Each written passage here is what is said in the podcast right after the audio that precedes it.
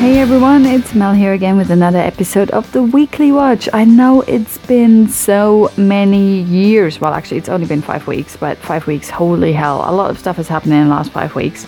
I'm so sorry that I haven't put up a new um, podcast talking about films because I'm sure that you missed me like nothing else. Um, so I'm just going to do a bit of um, like a quick rundown of, of m- most of the films. I'm trying to go, go through as many of them as I can that I've watched over the last few weeks. Um, just quickly like scratching the surface basically. I'm not going to go in depth. Um, and I have three films that I'm going to be talking a bit more in depth about, which is Guardians of the Galaxy Volume two, Unlocked, and the new King Arthur film by Guy Ritchie. So, but first, let me talk about Fate of the Furious, number eight in the Fast of the Furious franchise. Now, I watched that pretty much the same day that my laptop decided to like go up in flames. It didn't actually go up in flames, but you know, it's toast, and I still haven't managed to repair it yet. So, I don't know. It might be dead. Uh, D N R. I'm trying to resuscitate it, no matter what what it likes. Um, resuscitate, revive, D N R. Can't remember. Let's go with it. Fate of the Furious. So that, like I said, is the eighth film in the Fast and the Furious franchise. I really like Fast and the Furious, especially since um, number five. I think a lot of fans are saying five, six, and seven are their favorites because they're just great and bonkers, and they're all about family more than anything. And I really that that is something that I really like about the films, and I think that's one of the reasons why I became such a big fan of those films, um, because family values, or, or, or what you do for your friends and how your friends are, are your family, and what you do for your family, um, that really resonates to me. I'm, I'm someone who's very loyal to, to my friends, um, and I find friendship really important. So these films definitely, they, they, they're like on point for me in regards to their values. And then of course they have crazy ass action as well, which I love. So this one, just like all the other films, basically doesn't really have a story. Um, everyone from, from the gang is like all over the globe. Uh, Dom is hanging out with, um, oh, let, let's just say Vin Diesel's hanging out with Michelle Rodriguez somewhere in Cuba. And then he comes across a really hot looking chick um, who's Charlize Theron. And as soon as I saw her, I was like, I want to be on her gang. She looks awesome. They give her dreads. She looks fucking wicked. And uh, she has car trouble. And of course, Dom is like, oh, let me help you, lady. And she, of course, knows everything about cars. Um... And she's tricking him into basically joining her organization. I'm saying basically a lot again. Ah, fuck it. Um, so Dom kind of starts working for Charlize. Uh, he's not really given his notice to his family and friends. He just basically fucks them over while they were trying to do something. And he smashes into The Rock, and you've seen that in the trailer. He careens off, and it's like, oh, Dom, what's going on with Dom? So Dom starts working for Charlize Theron.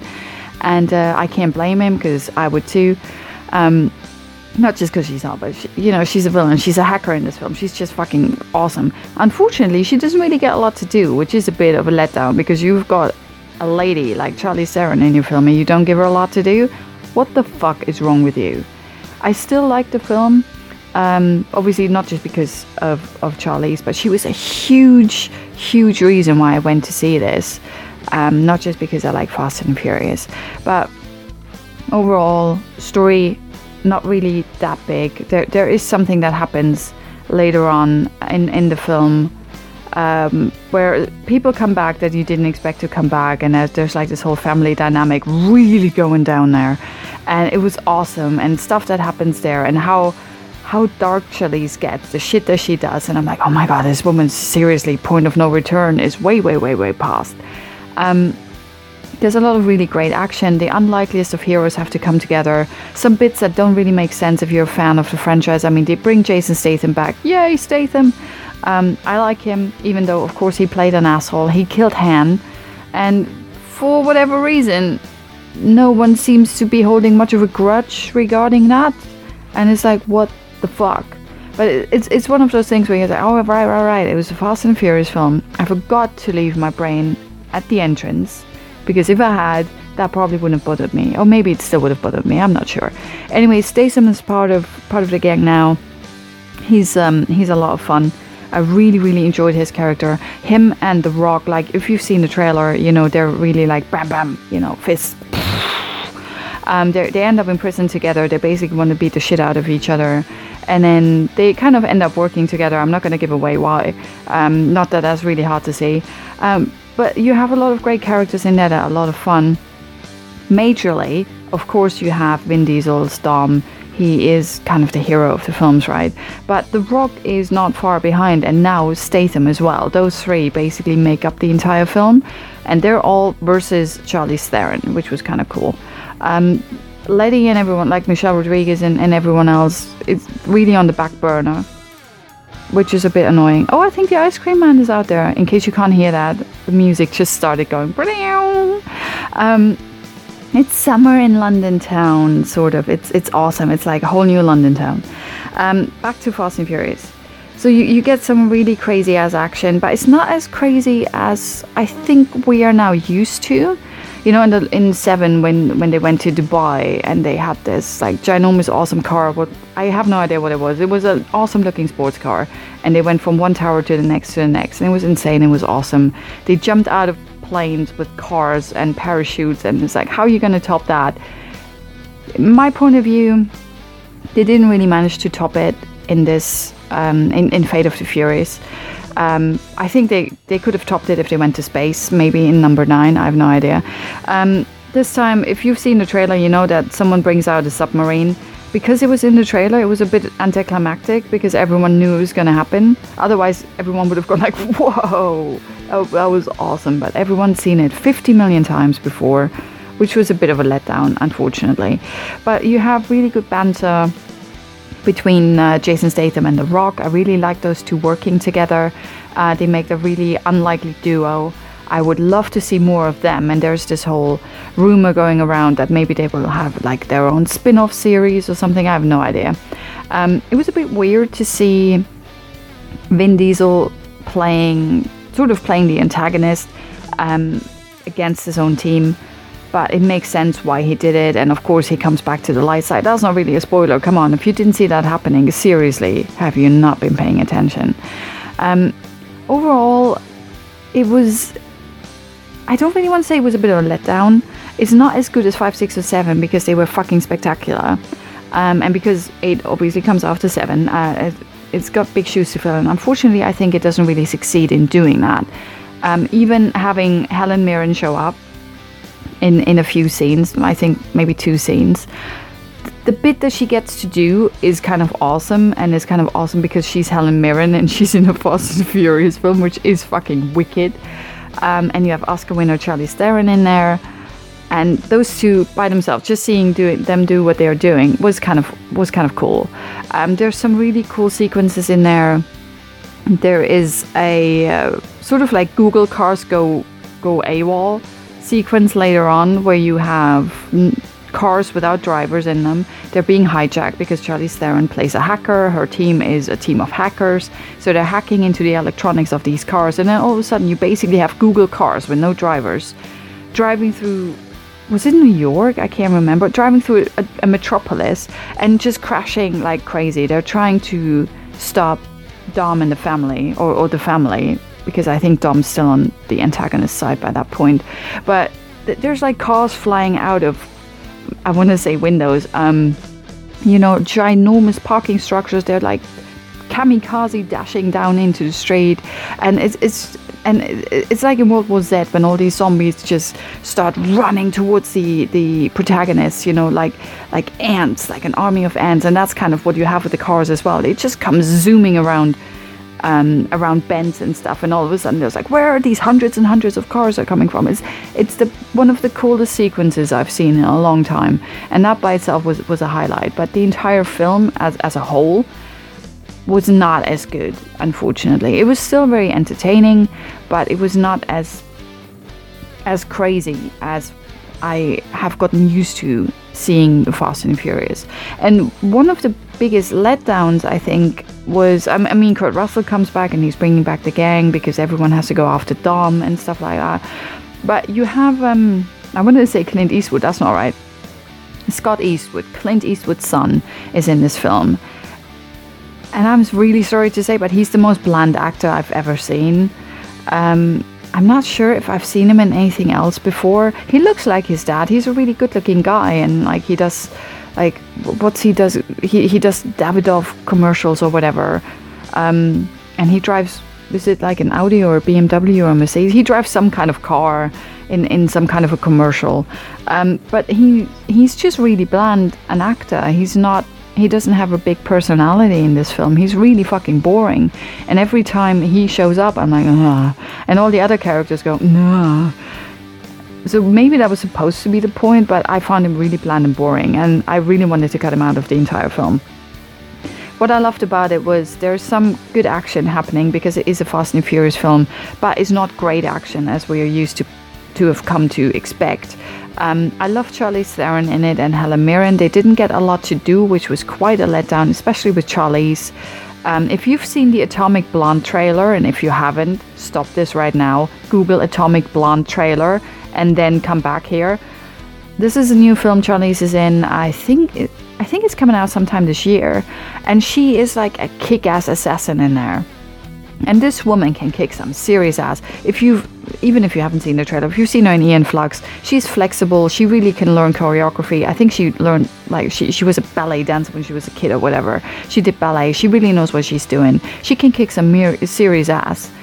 And they don't give her anything to do in the Fast and Furious. There's so much, so much action, so much fighting, like fist fighting, street fighting, and stuff. Not just car racing. They could have made her like an amazing car racer, or like, not necessarily a martial artist, but you know, someone that can hold her own. But all they let her do was being really me- mega smart, mega hot, and wicked at hacking, and that's it. I still enjoyed it, but she could have been so much more, and that was a bit of a letdown as well. Overall, I did enjoy Fast and the Furious, sorry, Fate of the Furious, I think that's what it's called. Um, So go and see that. It's still in cinemas. I know it's obviously four weeks late, but go and see that. It was a lot of fun. If you like fa- uh, the Fast and Furious franchise, I think you'll like this one, um, especially if you like it, not just for the action, but for like the, the family stuff. It's like family above everything else, because some of the stuff that happens later there, and I don't want to spoil it, um, I didn't see that coming, and I love that, because I can't remember the last time that a Fast and Furious film managed to surprise me with something. So that was really cool. And then what happens after, and I'm like, whoa, awesome shit. And there's a really cool sequence near the end of the film with Jason Statham in an airplane and something else, and I can't give away what that something else is, because that'd be a huge spoiler. So it's it's really worth it. But just forget about anything that happened previously. Forget that Jason Statham is responsible for killing Han, and then you'll be fine. It's not as great as five six seven, but still really good. Um, another film I went to see was Going in Style. You, you might not have heard of it. It's it's a really small film. It's about three elderly chaps, uh, pensioners, who are trying to rob a bank because the banks are sort of responsible for them losing their pension. And um, it stars Alan Arkin, Morgan Freeman, and uh, Michael Caine. And just because of those three, that is basically why I went to go and see it. And it was worth it. It was really funny. I mean, it's nothing new. You know, you've seen shit like this before. It's it's a bit like over the top and, and, and really extreme and crazy. But it was really fun, especially if you like any of these three actors. And I love Michael Caine. I love um, Alan Arkin. Those two were fantastic. And obviously Morgan Freeman, he's great in everything that he does. But he's not a draw for me to go to the cinema, whereas Michael Caine and Alan Arkin definitely are. So if if you want to see like a, a fun little, cute little comedy with three pensioners um, helming it, I think you're going to have a lot of fun with that. So that was uh, called Going in Style.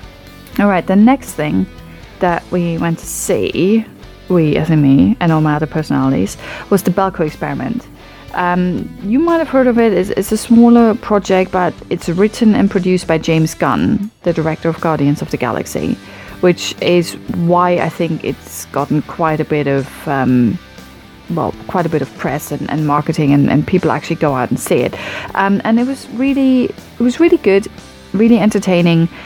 It didn't wow me in any way, shape, or form, but it was solid entertainment from start to finish. What it basically is. Um, If you've ever seen Battle Royale, that Japanese film, that's what it is. Battle Royale in a closed-off office building where everyone is trapped inside. And it, it it's like an experiment is happening. It's like, you need to kill ten of your co-workers in the next thirty minutes, or we're gonna kill twenty of you. And it's really interesting. Of like, I don't I don't really want to give too much away. It's like, what, what happens near the end, who survives, who decides how they go about doing things, you know. Certain people turn more into the villain spectrum, and other people turn more into the hero spectrum, and other people are smack in the middle. And then all kinds of shenanigans ensue. And it, it was really entertaining. It was really gruesome. Uh, so obviously, because it is like Battle Royale, there's a lot of people that die in really gruesome ways. And um, if you can't stomach that, that's not a film for you. I wouldn't really necessarily call it entertaining. It was more to, almost like watching the Stanford experiment unfold or something. It's like, put people in a confined space, put certain rules out that makes them have to fight for survival, and then see how they react to it and how they go along with it, or whether they go along with it. And it, it was really interesting to see different approaches to it. There, there was one young lady in there, for example. She, for the most part, she just hid away from everyone else. She didn't want anything to do with anyone else. She just hid somewhere far away from everyone else, and that was her idea of survival, and that was a really good idea. Now, whether she's the last person standing, you will have to go and watch the Belko Experiment to find out. Um, it was really good. It's not as cool as Battle Royale, also because Battle Royale battle basically pitched um, teenagers against each other, um, just like the Hunger Games.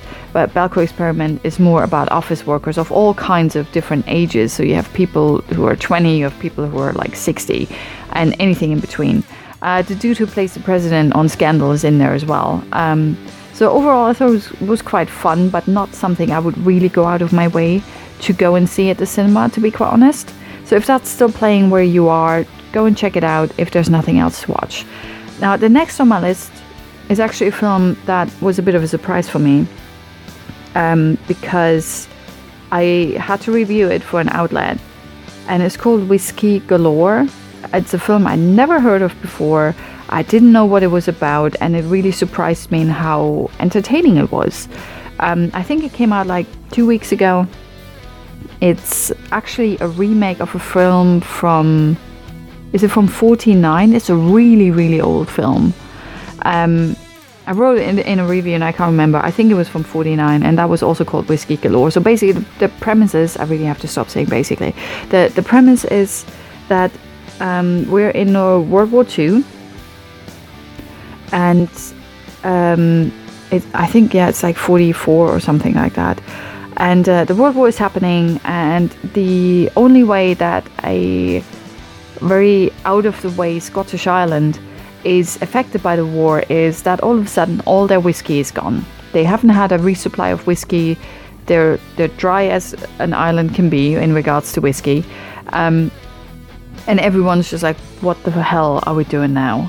There's no more whiskey. What the fuck? Like, literally the entire island. I have no idea how many people live there, but it's really tiny, so out of the way. No one really goes there. No one really knows anyone.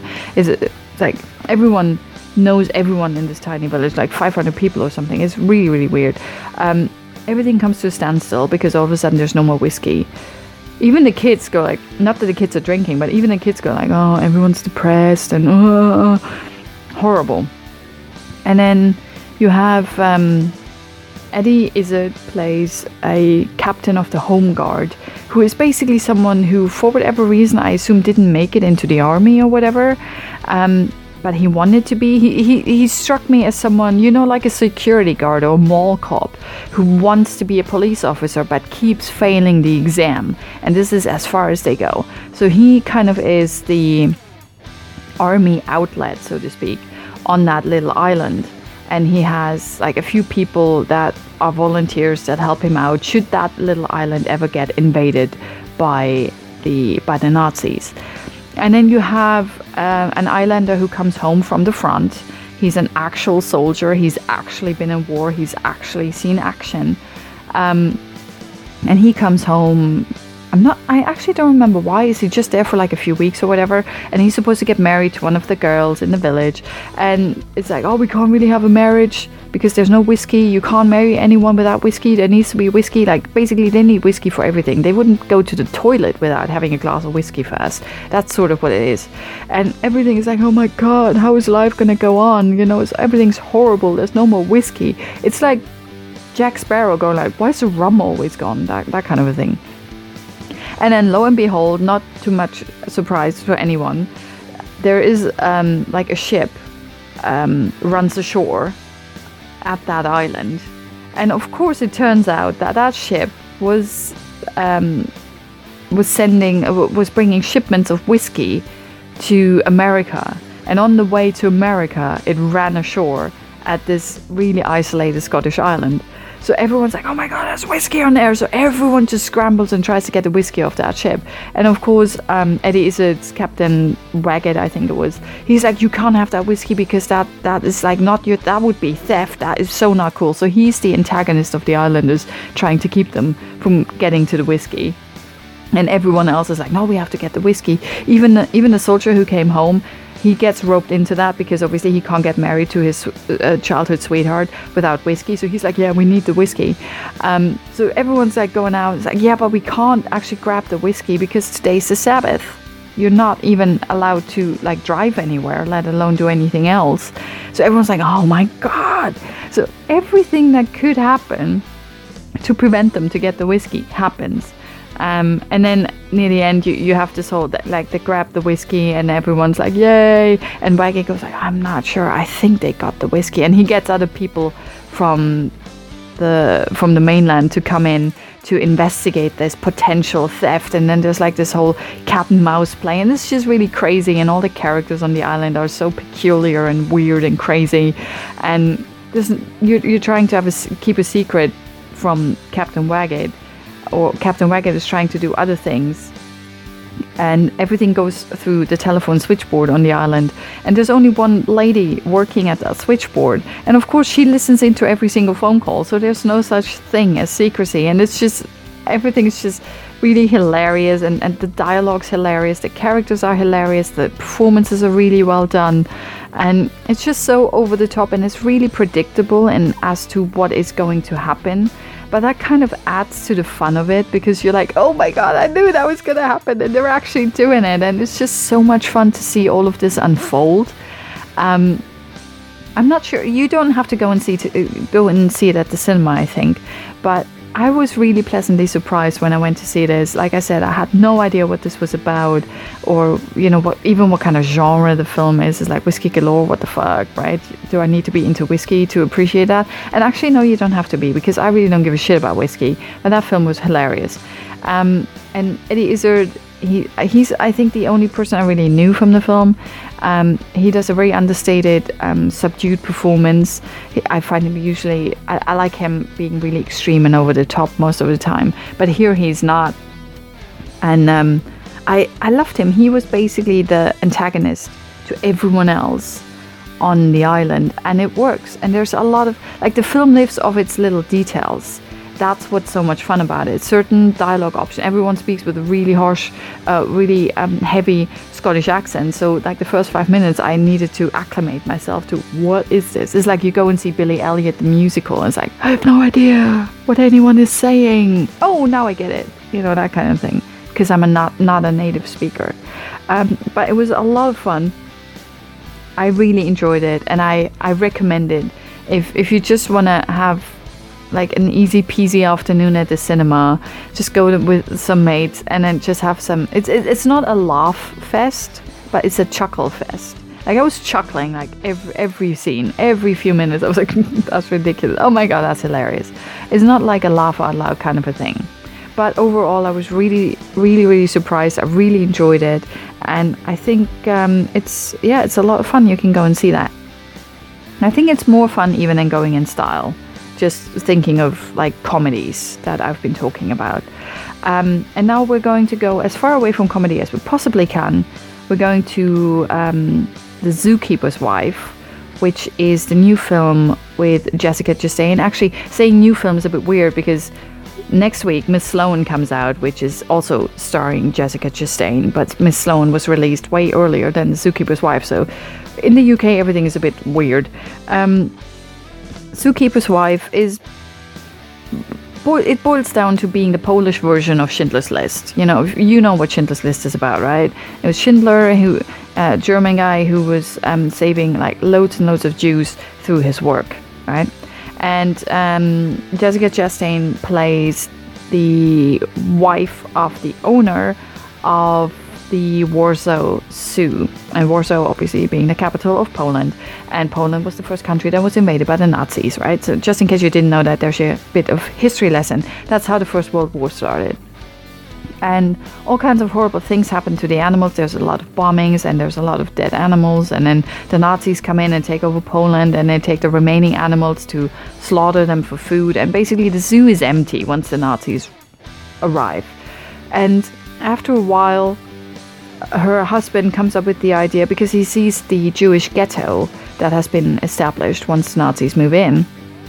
And he sees the... like what happens there, and that like horrible shit happens in there, um, and he's like, we gotta do something about it. We have all these tunnels underneath the zoo. I'm sure we can do like a an underground railroad thing and just keep them here in the house until we can funnel them out somewhere else and bring them to safety. So they basically are doing what Schindler did, trying to get some Jews in and then sort them out through like back doors and stuff. And that is what the film is about. And it was, I had never heard of this before. And um, I thought it was fantastic. It's, it's obviously a really tough to watch film because of everything that happens in there. Um, even though I have to admit, disclaimer, while I was watching this, and, and there's a scene in there, obviously everyone knows when Jewish people are being put on trains, where these trains go, right? I mean, seriously, if you don't know what that means, you need to read up on the Second World War and the Holocaust.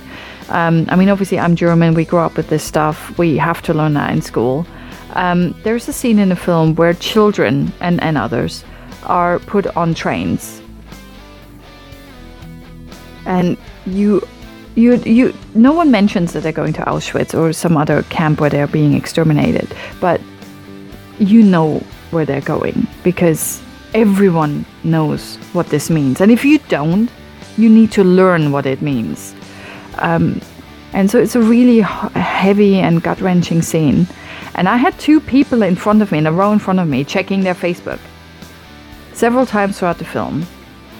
Also, when little children were being hauled onto trains to Auschwitz, they were checking their Facebooks and talking about Facebook status updates. And I really wanted to kill these two. Seriously, what the fuck is wrong with people? If you don't like the film, get the fuck out. That is so fucking disrespectful. And I just had to get that out of my system. I think I even posted about it. In case you follow me on Twitter, you've already heard the story. Um... But other than those two fuckwits in front of me, who should never be allowed into a cinema ever again, this film was, was really heavy. And um, obviously, just like Schindler's List is really heavy, but it was also really beautiful. And it was all about trying to help your fellow man. It doesn't matter, you know, wh- what, what God you believe in, or if you believe in God, or what color of skin you have, or where you come from, or no one gives a shit. You know, they, they were just helping each other. And at first they were just helping their friends, and then they were also helping like um, strangers. And it was really, really powerful. And they had, they literally had families living in these catacombs at the zoo. And um, when the Nazis eventually find out what's been going on and they storm like the catacombs, you see all these drawings that children and grown-ups were doing, because they basically had to be really quiet during the day. So they would sleep during the day when the Nazis were around the zoo.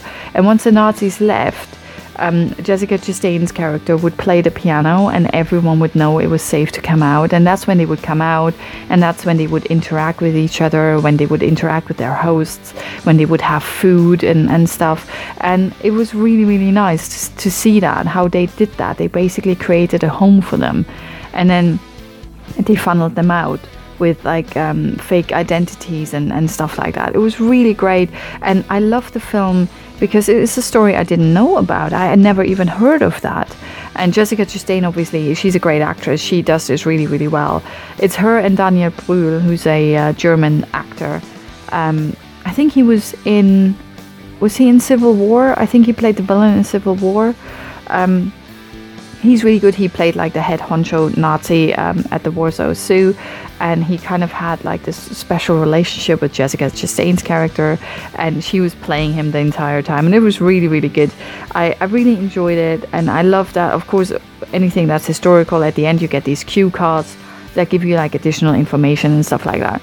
It was a very, very informative um, film. The performances were good. It looked really beautiful. It was really beautiful to see the animals and how she interacted with the animals at first, and how war changes everything.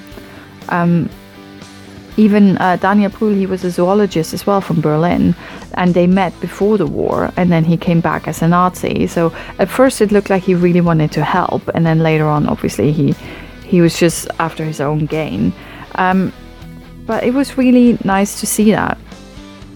And a different perspective and a different um, uh, story to tell within the Second World War.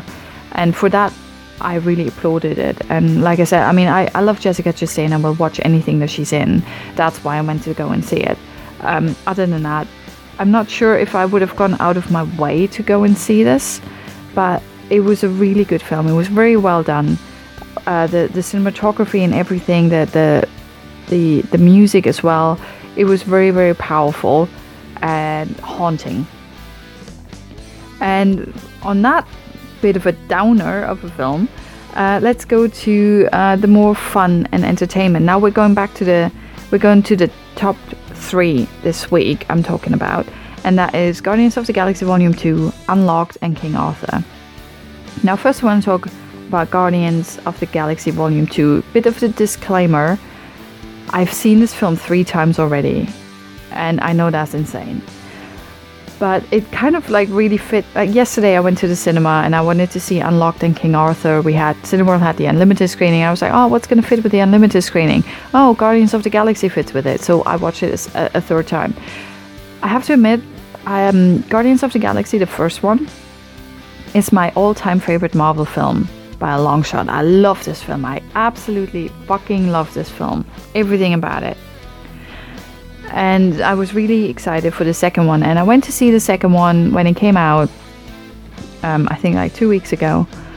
And I was a bit disappointed, to be quite honest. Um, but only because I had very high expectations. Like I said, the first one's my absolute favorite Marvel film. Everyone was raving about how great the film was. So I was like, oh my god, this is going to be awesome.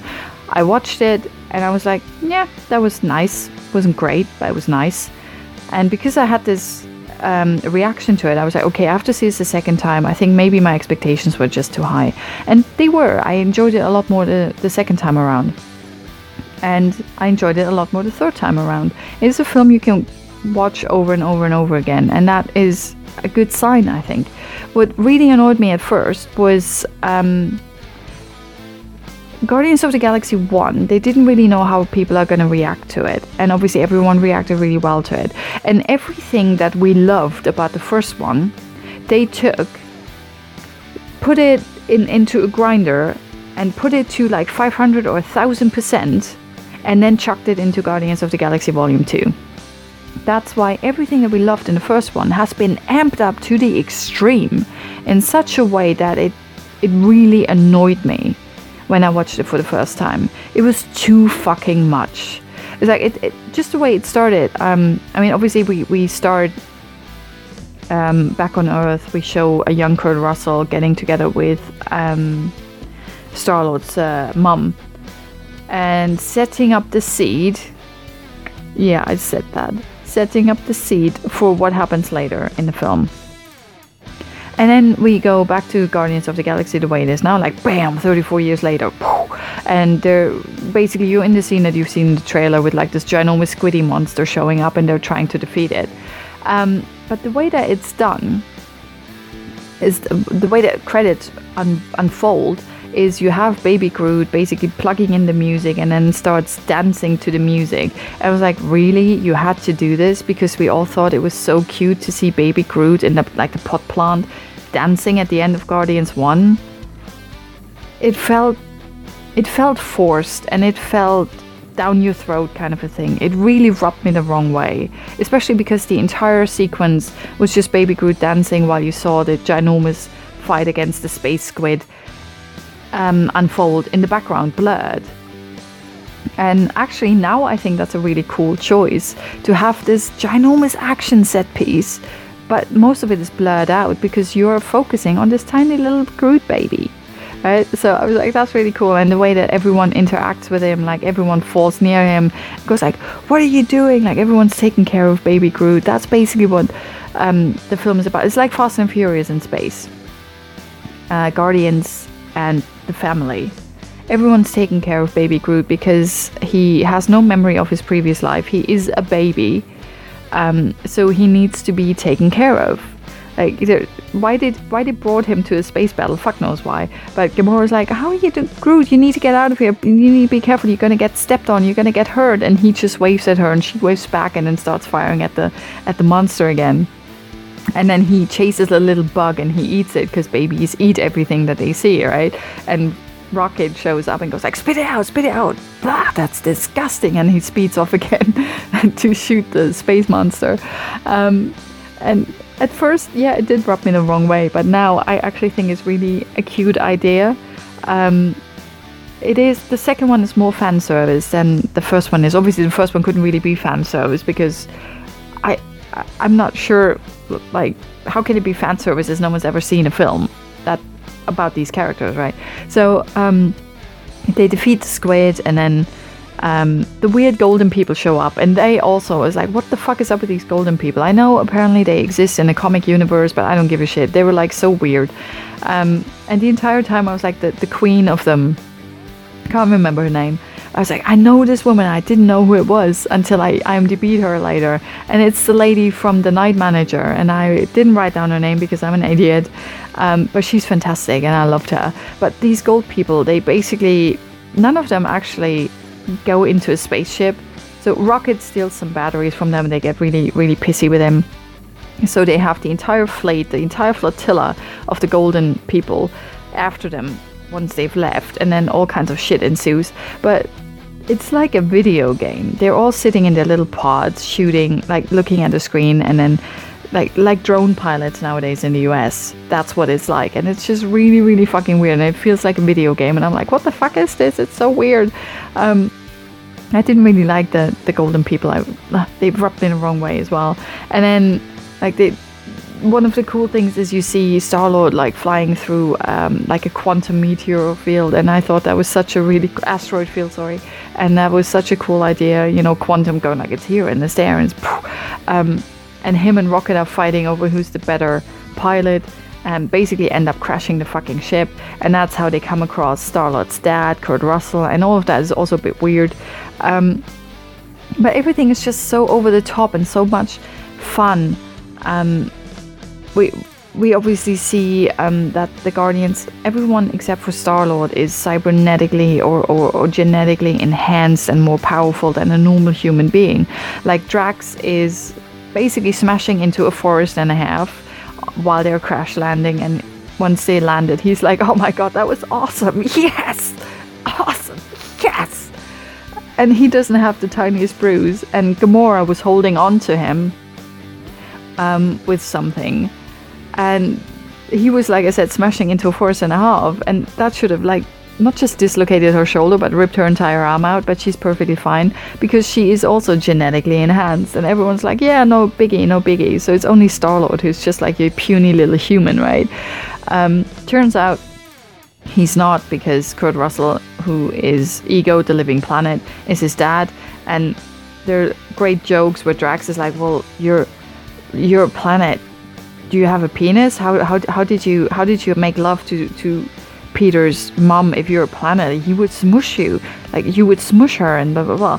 And it's just that some of the dialogue is absolutely ridiculous and over the top, and a lot of fun. The performances are fun.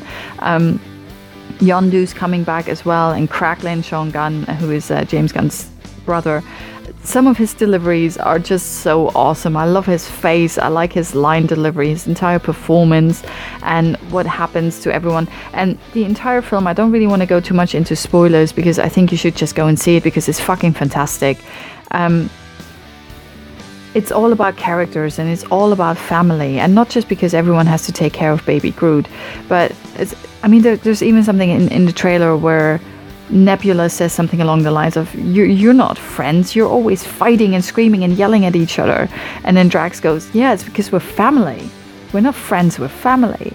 And that's it. That's why it reminded me of Fast and the Furious. These are not my friends, these are my family. And I really like that. And Nebula comes back, and she has a bit of a thing with Gamora, because obviously Nebula is pissy with Gamora, and, and the stuff between them is fucking fantastic. And actually the the The bit that is the least interesting is the stuff between Peter and his dad. That's more like, oh, I yawn. I want to see um, the sisters again, or like Gamora and Nebula. They're, everything with them is fucking fantastic. I loved it. Like the issues they have, and, and how they get along with each other or not get along with each other. Everything makes sense, and, and it's so beautiful. Like everyone has their moment and has their history, and and has a development, character development. And Mantis is a new character that comes in. Even she, she doesn't really have a lot of scenes, but we find out a lot about her, and she's quite endearing in that we find out who she is and where she comes from as well, and what's been happening to her. And then Yondu and the Ravagers come back, which is also why Cracklin comes back. And they have they play actually um, I'm not sure if they play a bigger role. It felt like they they played a bigger role, but they bring a lot of it, a lot to it as well. And there's something happening later in the film, and it's just really fucking powerful. I really, really loved it. Um, I needed to see it twice to really appreciate it, because at first I was like, it's a really good film. I really enjoyed it, and and I cried. There's something near the end um, where I I can't help but cry two or three times. There are two or three scenes near the end where I just, I've like I said, I've seen it three times. I cry at these three scenes every single time. No matter how hard I try not to, I fucking, like, I'm bawling my eyes out. There's just, like, I can't help it. I'm not going to tell you what's going to happen. Um, but there's a lot of stuff in these films. Like, you can't even really, well, you could spoil it, but I'm not going to spoil it for you.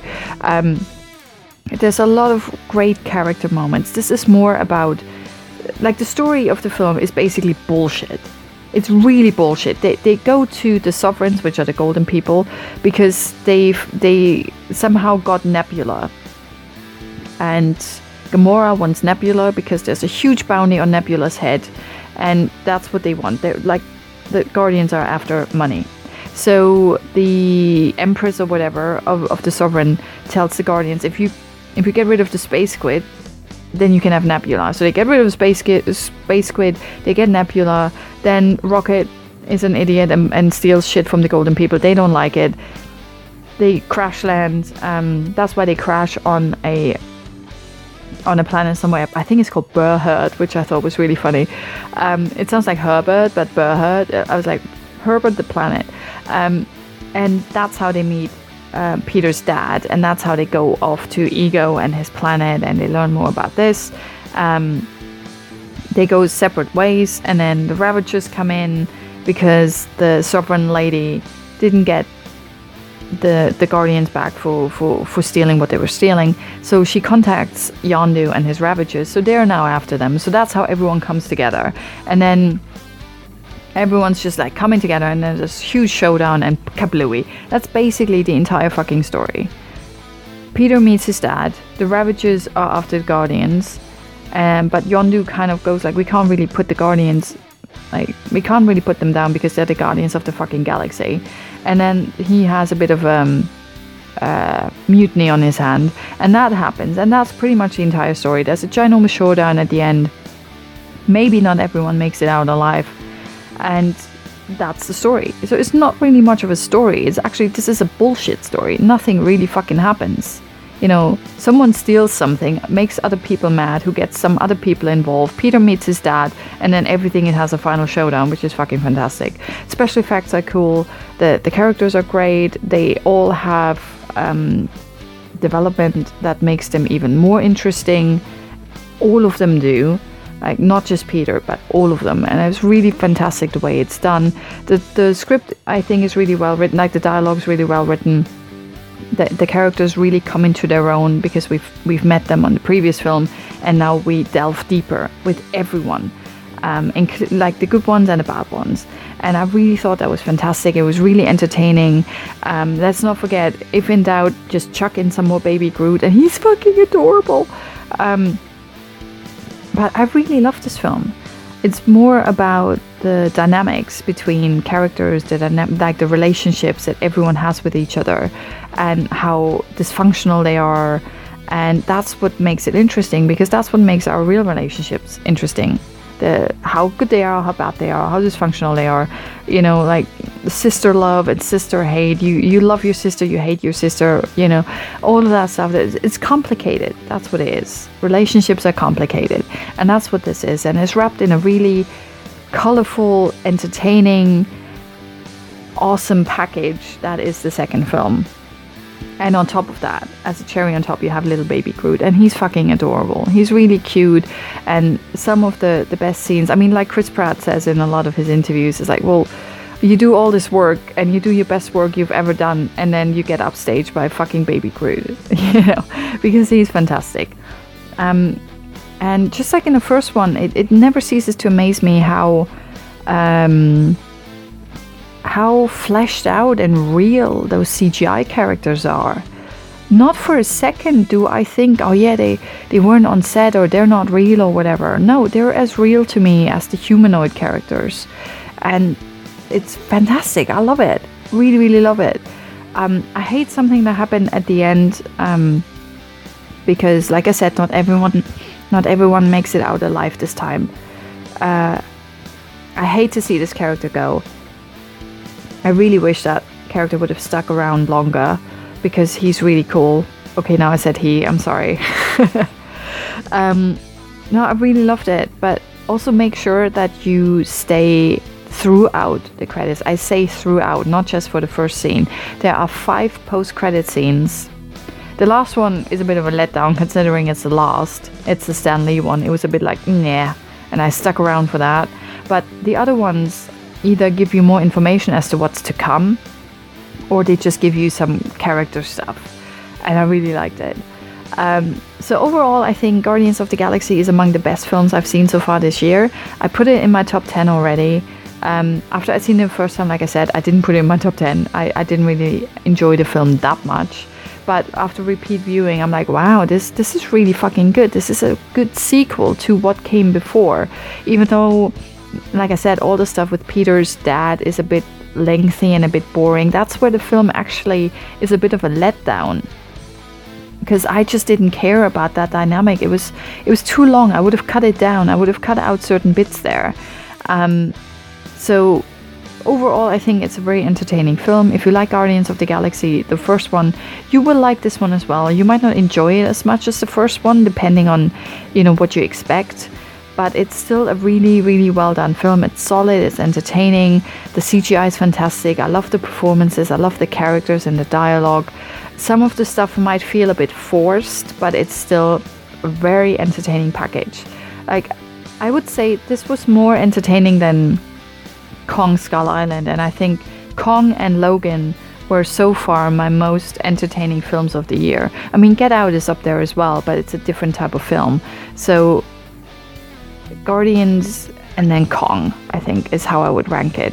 I really enjoyed it, um, but I enjoyed it more for the characters and the relationships between these characters than the story or the setting or whatever. The story is bullshit. It's, it's literally like Fast and Furious. Forget the story. It's all about the characters.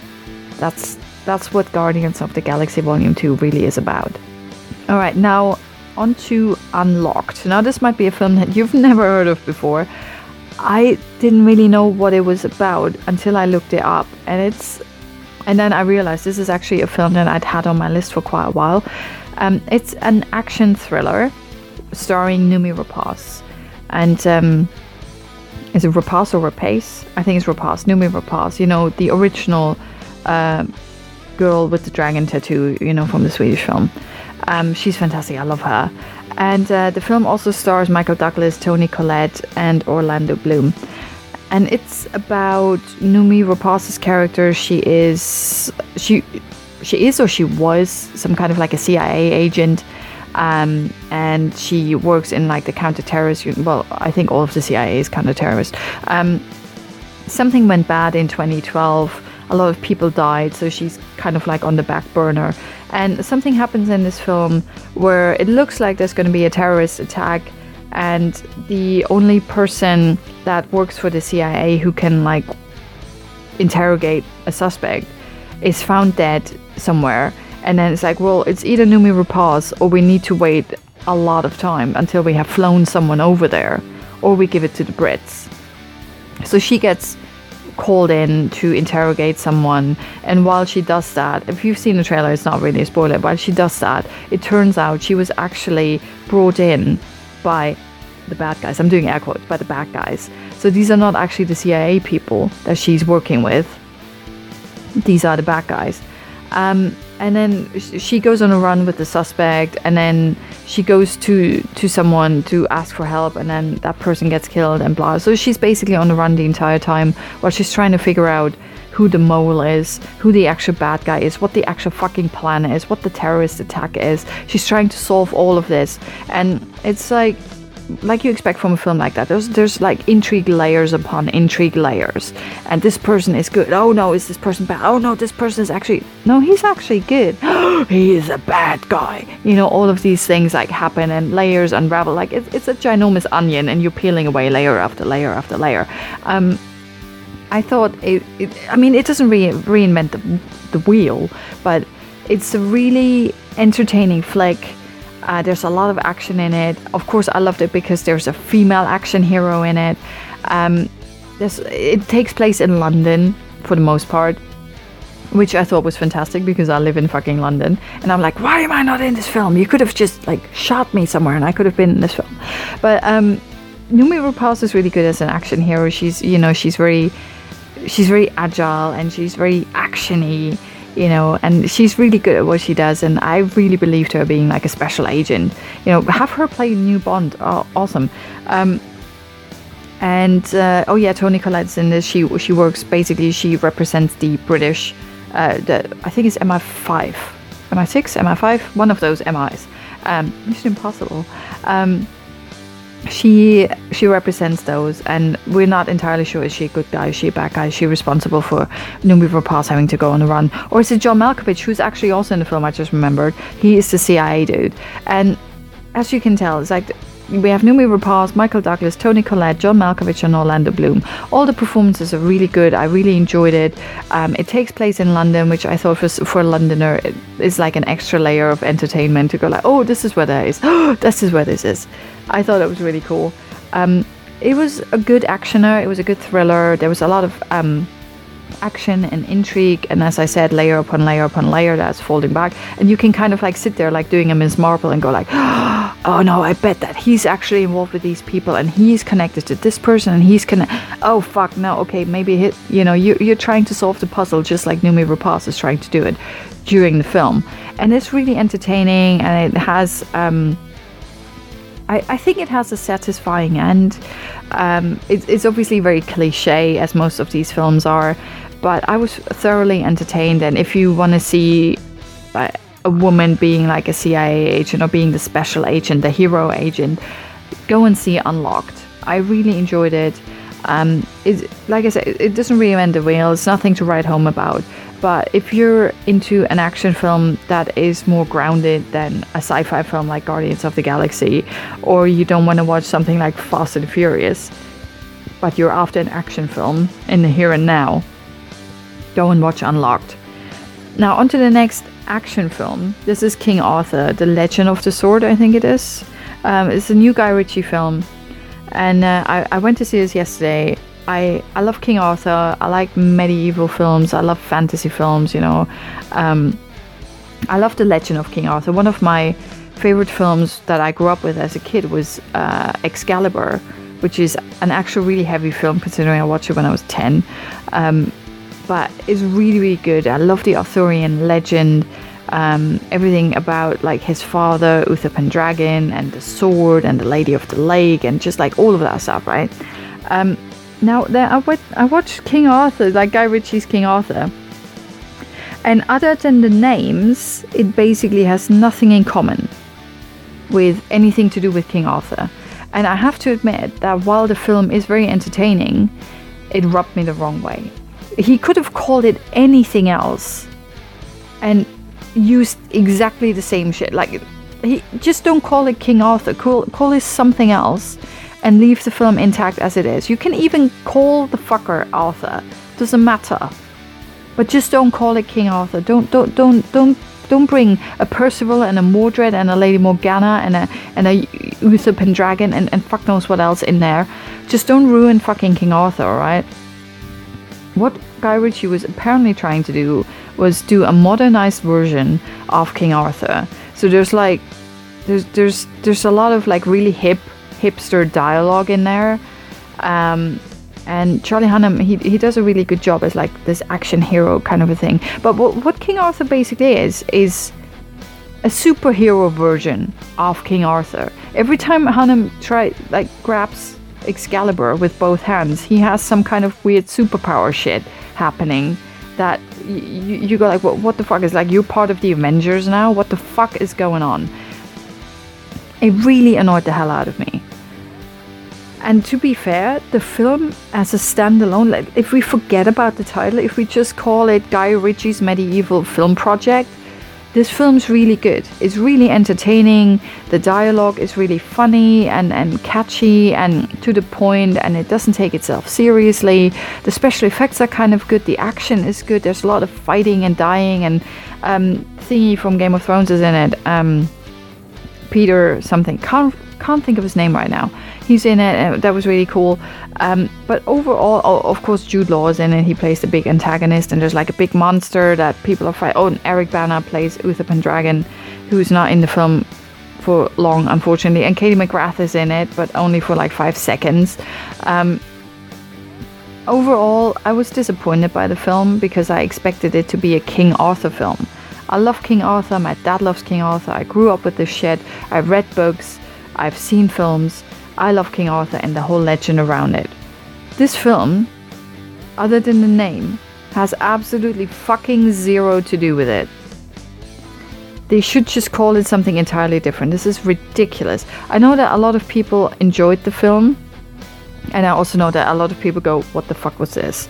It didn't open very well in Korea. It didn't open very well, most importantly, in the U S. Um, to be honest, as a... As a medieval action film, the film is really good. I enjoyed it. It's very tongue-in-cheek, it's really funny, it's entertaining. When people were saying like it's supposed to be a really funny film, I was like, wait a minute, this is King Arthur, it's not supposed to be funny. Guy Ritchie made a funny film. It's not King Arthur. Just call it Legend of the Sword. Forget King Arthur, just call it Legend of the Sword by Guy Ritchie. Guy Ritchie's medieval superhero film. And then you'll have a lot of fun. Just don't expect anything to do with King Arthur, because that's just that's just not what this film is. It's just so shit when it comes to King Arthur and the Knights of the Round Table and and oh no, it, it, you, even when you have dialogue that's supposed to be well, that is funny, and the characters are a bit tongue in cheek and stuff like that. That's fine, you know. You you you're trying to do a modernized version, which is fine, but. The one thing that really irked me in the film is that he has, like, Arthur has this superpower every time he touches the sword with two hands. And he he decimates about fifty people with some weird C G I whirlwind bullshit crap that everyone afterwards, like, only the good guys are left standing. How or why? No one knows. All the bad guys, obviously dressed in black, are dead on the floor, and and he's just holding this sword, and he just looks and goes like, all right, done it, okay, cool, let's go. And everyone is like, what the fuck just happened? And the viewers go, what the fuck just happened? Because you don't get to see anything. There's some some weird C G I misty curtain, so you don't see shit, and then everyone's just on the floor. I would have preferred to actually see some sword fighting action. That would have been really cool. You get some of that, a tiny bit, But every time there's a lot of enemies, he just he just does the superhero bit, you know, and then it's like bam, done, next. And that was a bit of a letdown. There's not really much of a story either. I mean, it's, it's like Uther Pendragon dies, his brother wants to be king, his brother turns to be a king, and then he knows there's prophecy that the son of Uther Pendragon will come back, take the sword out of the stone, which is actually Uther Pendragon's body, which is weird, but um, drag it out of the stone and then he will be king. And then obviously the current king doesn't really want that other guy to be king because he kind of likes being king, so he wants to remain king, and then he does things, and then a lot of people die, and then there's a lot of action, and then it's just really weird. That's basically the story, right?